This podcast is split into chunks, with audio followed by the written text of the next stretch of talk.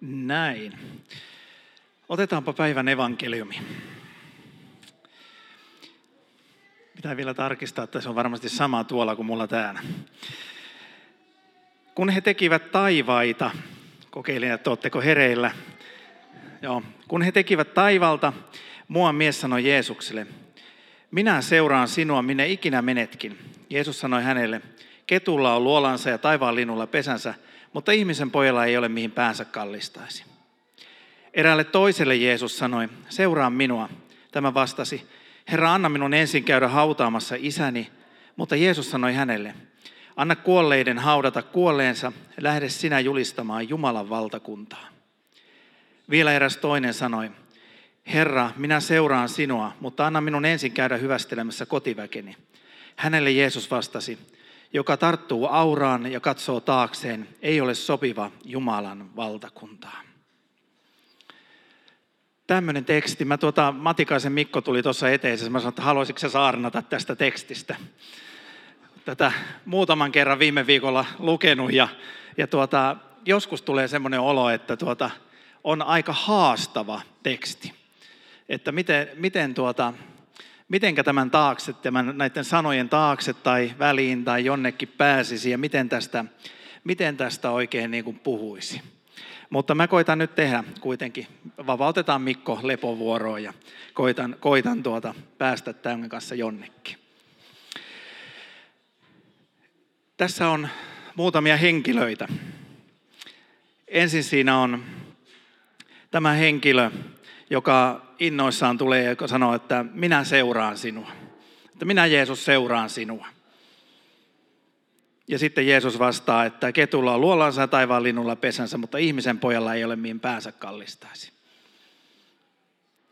Eli Jeesus vastaa, että minulla ei ole mitään kiinni tässä maailmassa. Että hyvä kaveri, voisitko sä vähän laskea nyt niitä kustannuksia, niin kuin vanha kristillinen sana, nyt mä joudun maksamaan Panu Pitkäselle, joka ei ole paikassa, käytin kaanaan kieltä, niin, niin joudun maksamaan tästä sanasta kalliin lunnaan, kun hän kuuntelee tämä. Mutta käytetään sitä nyt kuitenkin. Että voisitko sä vähän laskeskella, että mitä tämä maksaa? Että hold your horses nyt kaveri, että, tuota, että mulla ei ole tässä maailmassa mitään kiinni. Että onko se ihan tosissaan, että sä lähdet julistamaan Jumalan valtakuntaa? Lähdetkö sä seuraamaan mua? Seuraatko mua kaikkialle? Mietin nyt vähän. No sitten tässä on toinen, toinen tyyppi ja, ja tuota, Jeesus sanoo sille, että seuraa mua. Ja sitten hän sanoo, että no joo, että kyllähän mä voisin varmaan seuratakin, mutta saanko mä käydä hautaamassa isäni ensin? Mun mielestä se nyt on aika, aika niin kuin tämmöinen looginen asia, että jos faija on delannut, niin tuota, sitten jotakin tehdään, eli hänet, hänet haudataan. Ja, mutta Jeesus vastaa siihen, että anna kuolleiden haudata kuolleensa, lähde sinä julistamaan Jumalan valtakuntaa. Unohda koko juttu. Mä niin kuin katsoisin kyllä Jeesusta siinä vaiheessa, sanopa aika härskisti. Ei ollut nyt kovin niin kuin osaanottava tuo juttu. Ja sitten kolmas, kolmas sanoo, että tuota, Herra, minä seuraan sinua, mutta anna mun hyvästellä kotiväki ensin. Ja sitten Jeesus vastaa tämä, joka tarttuu auraa ja katsoo taakseen, ei ole sopiva Jumalan valtakunta. Älä höpötä. Kyllä ne kotiväki siellä pärjää, älä nyt niitä mene hyvästelemään. Eli, eli teksti on aika tämmöinen niin mielenkiintoinen, kun sitä rupeaa pyörittämään, että mitä, mitä siinä oikeastaan sanotaan. Eli ensimmäisenä Jeesus sanoi, että laske hyvä ihminen kustannukset, jos sä lähdet rakentamaan Jumalan valtakuntaa, että mitä se maksaa. Ja sitten hän sanoi, että älä keksi verukkeita. Että mitä varten sä keksit verukkeita, että sä lähtisit rakentamaan Jumalan valtakuntaa, että sä keksit aina jonkun syyn, miksi ei, mitä mun pitäisi tehdä ensimmäisenä. Ja sitten kolmanneksi hän sanoi, että asetu sille paikalle, katso eteenpäin, älä katso sivulle. Että jos sä kerran lähet, niin tee sit sitä hommaa. Älä venkoile mihinkään suuntaan. Eli tämmöisiä terveisiä näille ihmisille tuli tästä sanasta. Mä oikeastaan menen pikkusen syvemmälle vielä. Eli miksi ensimmäiselle sanottiin tämä, että ketulla on luolansa ja, ja taivaan linnulla pesänsä, mutta ihmisen pojalla ei ole mihin päänsä kallistaisi? Miksi sanottiin näin? Miksi Jumalan valtakunnan ihmiselle, joka haluaisi rakentaa Jumalan valtakuntaan, koska tämän päivän aihe on kutsu Jumalan valtakuntaan? Miksi ihmiselle, joka haluaisi mennä rakentamaan, tehdä, evankelioida, julistaa Jumalan valtakuntaa, tehdä sitä todeksi siellä, missä hän on, miksi hänelle sanotaan tällä tavalla? Mä ajattelin, että se on varmaan ensimmäinen asia, mitä me rupeamme pohtimaan. Että mitä minä saan tästä? Mitä minä saan tästä, että minä rakennan Jumalan valtakuntaa? Mitä mulle jää tästä käteen? Saanko minä jotakin? Jääkö mulle mitään vai, vai joudunko mä antaa Jumalalle kaiken? Että Jeesuksella ei ole paikkaa, minkä hän päänsä kallistaisi. Hänen omista latin latia täältä, ei ole, ei ole kämppää, ei ole asemaa, ei ole mitään, ei ole latin latia, mitä hän omistaisi täällä. Että onko valmis lähtemään siihen samaan? Ja ihminen luontaisesti miettii, että no ei, mulla on palkka, en mä sitä halua luopua siitä, mulla on, mulla on ihan kiva elämä, en mä halua luopua siitä kivasta elämästä, en mä, en mä halua menettää mitään. Et sopisiko sillä lailla, että, että, tuota, että hoidetaan tämä Jumalan valtakunnan tontti näin, ja sitten mä hoidan tämän oman tontin tällä tavalla. Että olisiko mitenkään mahdollista. Sitten seuraavassa on tämä, missä, missä tuota, kaveri sanoo, että tuota, anna mun ensin käydä hautaamassa isäni. No jos me mennään nyt sinne, sinne maahan, mistä Jeesus on kotoisin, ei kerrota sitä, koska se voi olla suuri arvoitus. Ja, ja tota, mennään sinne ja siihen kulttuuriin. Niin jos ihminen olisi todella kuollut, niin se olisi tapahtunut se hautaaminen todella nopeasti. Ei siinä olisi jossiteltu. Eli kysymys on enemmänkin siitä, aa, nyt mulle tulee mopo tänne.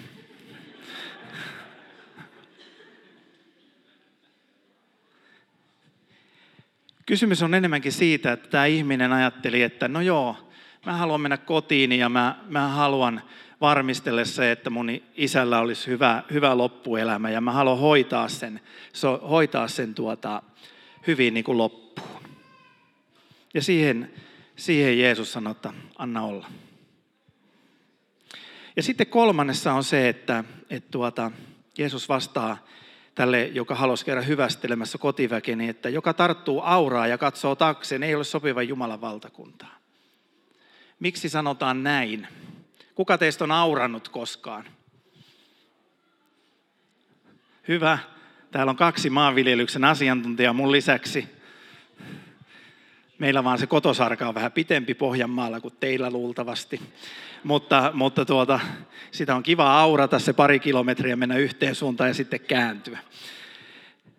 Jos, jos mä kattosin auratessa taakseni, niin tapahtuisi jotakin semmoista hyvin mielenkiintoista.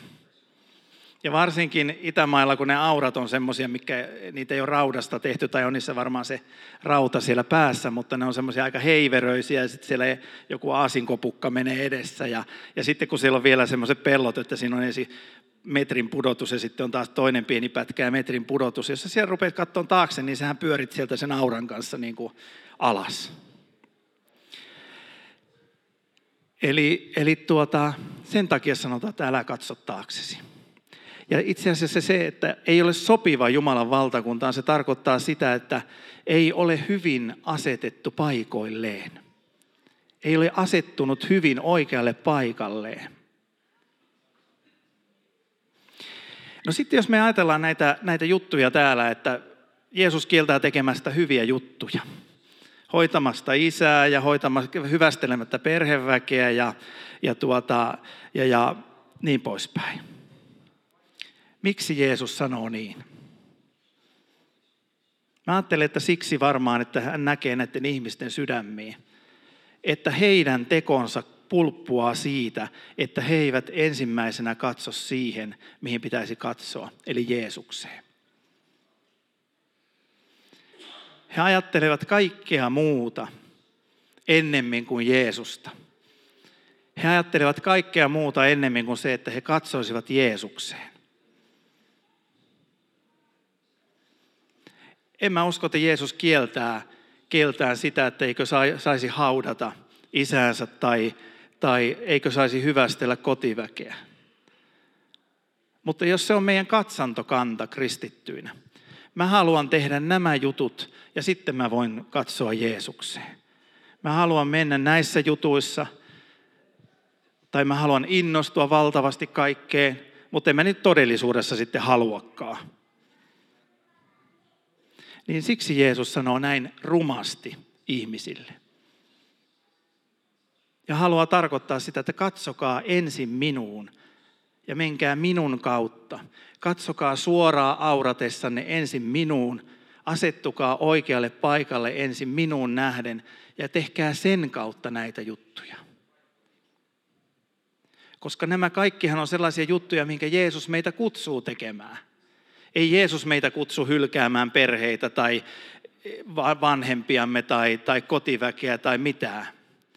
Niitähän Jeesus meitä kutsuu pitämään niistä huolta. Mutta että jos meidän sydämemme asenne Jumalan valtakunnan työssä on se, että me katsomme niihin asioihin, huolehdimme niistä asioista ensimmäisenä, eikä meidän näkökanta ole Jeesuksen kautta niihin asioihin. Koska Raamattu sanoo, että etsikää ensin Jumalan valtakuntaa, niin te saatte siinä ohessa kaiken muun. Jos me katsomme ja etsimme ensin Jumalan valtakuntaa, katsomme ensin Jeesukseen, niin me saamme sellaisen sydämen, jolla me voimme käydä hyvästelemässä kotiväkemme. Saamme sellaisen sydämen, jolla me voimme käydä hautaamassa sen isän. Jolla me voimme tehdä niitä asioita, minkä Jumala kutsuu meitä Jumalan valtakunnassa tekemään. Sillä rakkaushan on se, mihinkä meitä kutsutaan. Mä oon pitkään itse elämässäni varonut saarnaamasta rakkaudesta – ja puhumasta rakkaudesta kristillisessä viitekehyksessä, kun mä ajattelen, että me mennään jonnekin, niin kuin, jonnekin johonkin maailmaan, joka ei ole sitten todellinen. Tai me mennään johonkin asioihin, että ei ne nyt ole sitten todellisesti kristi, kristillisiä asioita. Mutta jos me toimisimme ihan suoranaisesti, niin kuin tässä sanassa toimitaan, että Jeesus sanoo, että hylkää isäsi ja hylkää perheesi, niin syntyisi jotain sellaista, mitä me nähdään tänä päivänä paljon kristikunnassa. Hyvin lakihenkinen, ahdasmielinen kristillisyys, josta puuttuu rakkaus. Ja kun Jeesus yrittää koko ajan sanoa, että katsokaa minuun, että teillä olisi se rakkaus, millä te voitte kohdata nämä arjen asiat. Katsokaa minuun, että maailmassa voisi levitä Jumalan valtakunta oikealla tavalla. Ei sillä ihmismäisellä raalla tavalla, millä me mielellään levittäisimme Jumalan valtakuntaa. Ottaen laki käsiimme, tuomiten ja saarnaten Jumalan valtakuntaa painostamalla ihmisiä jonnekin väärille urille ja tekemällä heistä Jumalan vihollisia vaan että me löytäisimme todellisen Jumalan rakkauden, todellisen Jumalan sydämen ja sitä kautta lähtisimme rakentamaan Jumalan valtakuntaa. Mä oon ehkä ennemminkin lukenut tämmöisen listan, jossa lukee kymmenen tapaa rakastaa. Se löytyy Ten Way to Love tai jotain jollakin hakusanalla, jos menette Googleen tai, tai tuota kymmenen tapaa rakastaakin nykyään löytyy yllättäen. Tähän on se saarnojen tekotapa, googlataan. Niin, niin löytyy, löytyy tämä listaus. Mutta Jeesus kutsuu meitä rakastamaan. Rakastamaan Jumalan valtakunta todeksi. Ja raamatusta löytyy ainakin nämä kymmenen tapaa. Ja ensimmäinen niistä on kuuntele keskeyttämättä. Kuuntele keskeyttämättä. Toinen on puhu syyllistä, syyllistämättä. Kolmas on anna säästelemättä. Neljäs on rukoile lakkaamatta. Viides on vastaa riitelemättä. Kuudes on osallistu teeskentelemättä. Seitsemäs on nauti nurisematta. Kahdeksas usko horjumatta. Yhdeksäs on anna anteeksi moittimatta. Ja kymmenes on lupaa unohtamatta. Nämä ovat niitä tapoja, jonka Jeesus meitä kutsuu tässä evankelimissa. Nämä ovat niitä tapoja rakastaa Jumalan valtakunta todeksi. Siksi Jumalan valtakunta ei leviä täällä Suomessa sillä tavalla, kun sen tulisi levitä, koska me katsomme jonnekin muualle ja tulkitsemme Jumalan sanan tuomitsevaksi asiaksi, jolla me voimme osoittaa ihmisiä ja ajatella, että nuo toiset. Kun Jeesus kutsuu meitä koko ajan katsomaan häneen, hänen sydämelle, kuulemaan hänen henkensä johdatusta ja rakastamaan ihmiset Jumalan valtakuntaan. Siksi tässä on hyvä lista, mitä kautta se voi tapahtua. Se ei voi tapahtua mitään muuta kautta. Kun se, että me katsomme, asetumme paikoillemme, katsomme sinne saran päähän suoraan, että siellä on Jeesus, tuonne minä auraan suoraan menemään. Ja sitä kautta tapahtuu kaikki se muu. Tapahtuu jotain sellaista, missä Jumalan rakkaus vuotaa minun sydämeen ja Jumalan valtakunta voi tulla todelliseksi. Meidän keinoin se ei tapahdu, eikä meidän metodein se ei tapahdu. Se tapahtuu ainoastaan Jeesuksen metodein. Täydellisesti katsomalla häneen ja hänen kautta lähtemällä työhön. Ainoastaan hänen kautta lähtemällä eteenpäin. Siksi hän kutsuu koko ajan, niin kuin tänäänkin, että tulkaa minun luokseni. Katsokaa minua. Ja siksi hän sanoo koko ajan, menkää ja tehkää. Katsokaa minua, katsokaa mitä minä olen tehnyt. Oppikaa siitä, antakaa sen Jumalan rakkauden valvoa tänään tuossa alttarilla teidän sydämiin. Ja sen jälkeen hän sanoo, että lähtekää. Tämä on jotain semmoista todellista pyhän hengen työtä tässä maailmassa.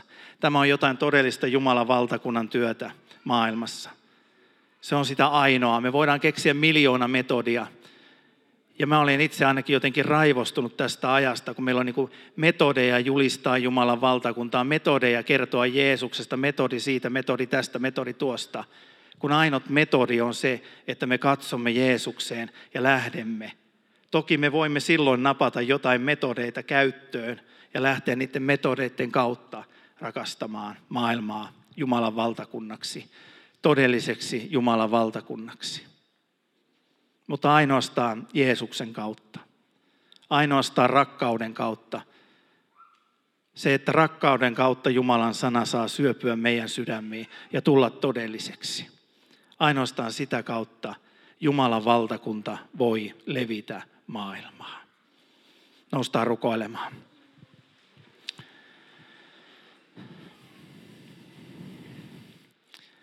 Herra, sä näet, että me joskus otetaan sun sanas jotenkin niin kuin väärällä tavalla todesta. Me emme näe sitä syvyyttä, mikä siellä on. Me emme useinkaan näe sitä, millä tavalla meidän tulisi ottaa se todesta. Herra, sinä et hylkää ketään, etkä sinä sanassasi kehota ketään hylkäämään tai jättämään. Sinä kehotat ainoastaan katsomaan, katsomaan sinuun katsomaan sinuun niin, että kaikki asiat, mitä me toivomme, odotamme, mitä me rukoilemme, voisi tulla todellisiksi sinun kautta. Niin, että kaikkiin asioihin voisi tulla sinun vastauksesi, sinun hyvä johdatuksesi. Herra, opeta meitä katsomaan sinua. Opeta meitä etsimään sinua. Opeta meitä olemaan levossa sinun edessäsi niin että me kuulemme sieltä sen, kun sinä sanot, menkää ja tehkää. Kutsukaa ihmiset Jumalan valtakuntaan. Kutsukaa heidät, tehkää Jumalan valtakunta todeksi. katsomalla minuun. Herra, me rukoilemme sitä, että tule pyhä henki, täytä meidät tänään. Täytä meidän sydämet hengelläsi. Opeta meille sitä, mitä on sinun katsominen, mitä on se rakkaus, mitä sinä haluat vuodattaa meihin. Herra, pura meistä tänään jotain semmoista omaa tekemistä, omia keksintöjä, niitä asioita, millä me ajattelemme, että Jumalan valtakunta tulisi todeksi. Puran niitä pois meistä ja anna meidän keskittyä siihen, mikä on sinun tapasi, mikä on se, mihinkä sinä kutsut. Anna sen kutsun langeta meidän päällemme tänään henkesi kautta. Anna sen kutsun tulla todeksi meidän jokaisen sydämessä tänään. Anna sen olla todellinen Jeesus meille. Jeesus, tule sinä todelliseksi meille. Me rukoilemme sitä tänään ehtoollispöydässä, että tule tässä pöydässä niin todelliseksi, että me voimme käsin kosketella sinua. Me voimme ymmärtää, kuka sinä olet tänään. Isä, tämä on mysteeri ja se voi tapahtua ainoastaan pyhän hengen kautta. Kiitos Jeesus, että sinulle kaikki on mahdollista. Me emme voi mitään, mutta kaiken me voimme sinussa, joka meitä vahvistat.